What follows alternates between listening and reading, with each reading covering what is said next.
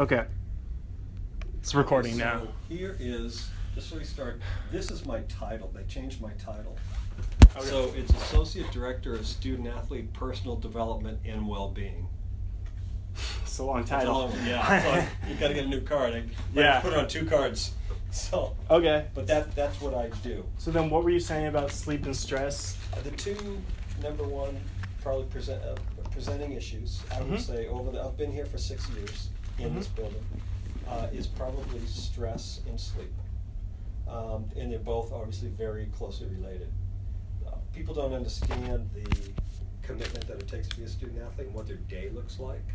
Um, they're very scheduled, uh, they, and so they may start at six o'clock in the morning with a workout, um, mm-hmm. you know, have some breakfast, go to classes all day, um, and and have lunch, and then by two o'clock they could be practicing till like five-ish, grab some dinner. They might have tutoring, they might uh, studying on their own, mm-hmm. and then hopefully have a little bit of time to themselves. So it's a very scheduled, rigorous um, lifestyle that they have, mm-hmm. you know, and that's in season and out. So it's just very structured, and it's, I'm actually impressed by the student athlete's ability to, to manage that. Mm-hmm. So then, how does the sleep and stress? How do those okay. affect each other? So stress can lead to not being able to sleep very well, um, and obviously, if you don't sleep very well, you can also feel a lot more stressed because you're not operating on all cylinders. You know. You mm-hmm. know. So, um, but stress, sometimes it's hard to kind of shut off the thinking at night. If I'm really worried about things, mm-hmm. um, it's hard for me to, to stop the thinking at night, where sometimes people, and I mean this is for anybody, not just student athletes, will kind of ruminate at night. And so we do things to help them relax, to basically shut off the chatter mm-hmm. and help them sleep. And then we have a, it's called sleep hygiene. So. On, on things they can do to, to get better sleep, keeping your room cool. Mm. Um, uh, you might have a little bit of uh, uh, white noise. You know, I mean, there's all and it's all in that book about how to get better sleep um, and, and and to relax. So oftentimes I'll give them a little bit of a relaxation protocol that helps with their stress, which obviously will help with their sleep as well. Mm-hmm. So what's relaxation protocol? What's that mean? So a relaxation might be just a simple little breathing relaxation exercise where they mm-hmm. get into like, they'll do some what we call mindfulness, where um, rather than um, worrying about what happened in the past or happened in the future, we try to keep it right here and, and actually in the moment, because if I'm not worrying about the future, I'm probably not going to be as stressed. And then we'll do a little breathing uh, meditation piece that they can just do for like ten minutes, and it, it really shows, it really helps a lot. And I've had student athletes, a lot of them do it, and a lot of them say that it helps. So um, what kind of sports do you work, do you work with all athletes? We work all with all, all, all sports. Do you notice uh, any sport benefiting most from, from your help? Or... Uh, Anyone needs it most? I'm just thinking across the board, you know, I don't, I can't point to a sport and say, you know, boy, they're really different, you know. Mm-hmm. Kind of a student athlete's a student athlete, and I think they all have a very similar um, kind of um, uh, responsibilities in their day. Now, it does fluctuate a little bit with season, because what season will bring is travel, you know, yeah. which is another stressor uh, mm-hmm. as well, and just in terms of having time to rest and recuperate, things like that. I mean, it's just it's just the nature of playing a sport. Yeah. So um, that is the another factor when it comes to being in season is the travel piece. Mm-hmm. Mm-hmm. Um, so uh, how do you um, how do you see wellness um, going mainstream uh, nationally? Great, that's a great question. Um, they hired me, and I'm going to blow our horn a little bit, they hired me, I used to work at counseling services and, and, and worked with a number of student athletes at counseling services, and then they hired me here full-time, coming up on seven years now. And at that time, it was ahead of the curve. Now, mental health, well-being um, is mainstream with the N C A A. And if you go on the N C A A website, you'll see a number of resources on there. Um, I'm part of a forum. In May, I went back and worked with the N C A A. We're going to uh, develop uh, what's called the best practices uh, for sleep for student athletes. So mental health, well-being, sleep, all of it has become huge with the N C A A. Mm-hmm. So it is in the national conversation uh, right now. So that's pretty exciting. Yeah. Um, let's see. Uh, so how how did it get so popular then? You know, honestly, I, I just think I think with um, this is my I don't know if this is how it happened, but this is what I saw. Mm-hmm. Is concussions became an issue. Yeah. You know, and they con- concussions, and I think it just naturally led into this conversation about student-athlete mental health, obviously, because of the, mm-hmm. the, how those two are related. And I think the N C A A has been, I, sometimes events kind of move things more quickly, and I just think it started to, to gain steam. There's a lot of practitioners like myself where we came together and started, you know, talking about it. Um, and the N C A A has a has a um, uh, a, a group uh, called the Sports Science Institute. In fact, that is someone if you want to look at. And so I worked with the Sports Science Institute on this sleep uh, forum. So they are really geared into um, student athlete mental health, wellness, mm-hmm. type of issues. So there's a, a, a wealth of information. So then how do you see the concussions, you talked about concussions, how do you see that affecting wellness and the well-being of? Well, um, concussions are a medical issue. So I don't treat concussions. Mm-hmm. Um, uh, I know that um, with concussions it takes you out of the sport, and that's always, uh, takes you out of participation for a certain amount of time. And we see that as an as an opportunity to support a student athlete, because now they're not working out with the team, they possibly may not be traveling with the team.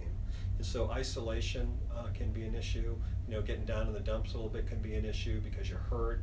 So injury is a is a high risk time for student athletes. We really want to support them because it's easy to kind of um, feel isolated and, and maybe a little depressed or whatever. So, um, but the medical aspects of concussion you need to ask a doctor about, because I, I really don't know that much. I wouldn't want to, I know a little, but I don't want to, you know, again, it wouldn't be ethical for me to speak on it. Mm-hmm. Um, all right. And is there anything um, interesting or unique that you think the public might not know about um, what you do for athletes? Um, I think, I don't know if it's out in the public yet, but just how invested we are in helping student athletes be kind of healthy and happy. You know, we look at them as students who play a sport. Not, I mean, obviously we treat them as athletes and it's a different experience, but that we don't see them as, oh, gee, you're an athlete. We see them as the person who they are, mm-hmm. and that they're quote unquote, you know, student athlete. Mm-hmm. So that's the way we approach it, um, is really is to help them be successful, help them be happy, help them reach their goals, those types of things. Mm-hmm. And there's more goals than just athletics. You know, they're very um, well-rounded people. They're they're very uh, capable. I'm I'm always impressed by the type of people that they are. To be able to be as successful already to play a Division I sport takes a lot. So I think we just I think the message would be that we look at the whole person, we support the whole person. Um, You know, obviously we want them to be successful athletically, but also academically, personally, emotionally, the whole mm-hmm. the whole picture. So we look at it in the big picture. That's what we look at it, if that's a takeaway message for you. Yeah. All right. That helps the cause? Yeah. Awesome. So are you, are you talking to other people too? Hey, y'all. Thanks for listening to my interview with Jerry Pastor of Washington State University, uh, student athlete well-being, well-being. Um, man, growing field, definitely like that kind of psychology, that kind of like mind over matter stuff, so much more important now than it was like in the seventies. Like that guy's job, think about it, even like the nineties, that guy, that guy's job doesn't even exist. Like, like it's, I don't know. We're just putting an emphasis on the mental well-being of athletes. And I think that's, uh, definitely the right thing to do because, well, I mean, concussions is one thing. Obviously, if you play a sport with concussions, you're, I don't know, you have a, you're just at a risk for head injuries and um, at the risk of kind of being, I don't know, not messed up, but just being affected for the rest of your life. But, like, I'm sure I got a few concussions in my football. In, like, the six years I played football, six and a half years, definitely had it, and always on defense. So I was always tackling people, like ramming my head. I mean, you're not supposed to use your head when you tackle, of course. They teach you that, like, right right right away, like first thing, right when you learn how to play football.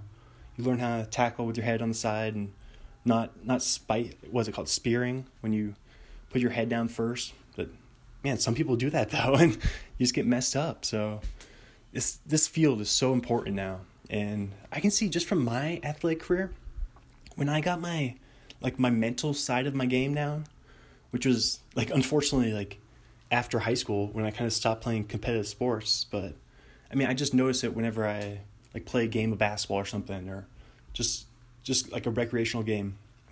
So much easier for me to stay under control, like keep my mind at ease, relaxed, concentrate on like what my body is doing, on like the action of the game, compared to, man, like when I was growing up, it would just be like a hurricane of thoughts like in my head whenever I would play sports. And I think that's like one of the reasons why I would just like freak out and have like temper tantrums, because I didn't know how to like get my mind right when I was in the game, like how to like just relax. I think that's like the biggest thing when you're playing any competitive sport, no matter what it is really. You just need to like take a deep breath, like breathe it in, take in your surroundings. I don't know. I think mental, people underrate how big of a like difference the mental aspect. I think it's almost half. I'm I'm serious. I think it's almost fifty percent physical, fifty percent mental, I'd say. Like not even I think that's what it is. I, I'd say fifty percent of sports is physical and fifty percent is mental. Um, another example, you, you guys might think I'm joking, but with ping pong, just with ping pong, I've noticed uh, we had the table at home, back at my home in Bothell, and I play like my dad.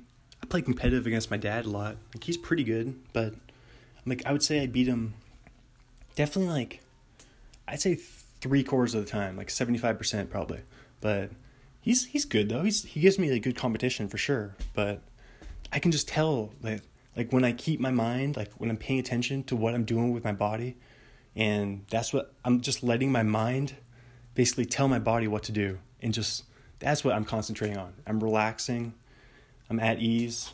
Um, I play so much better. I just dominate in ping pong when it happens.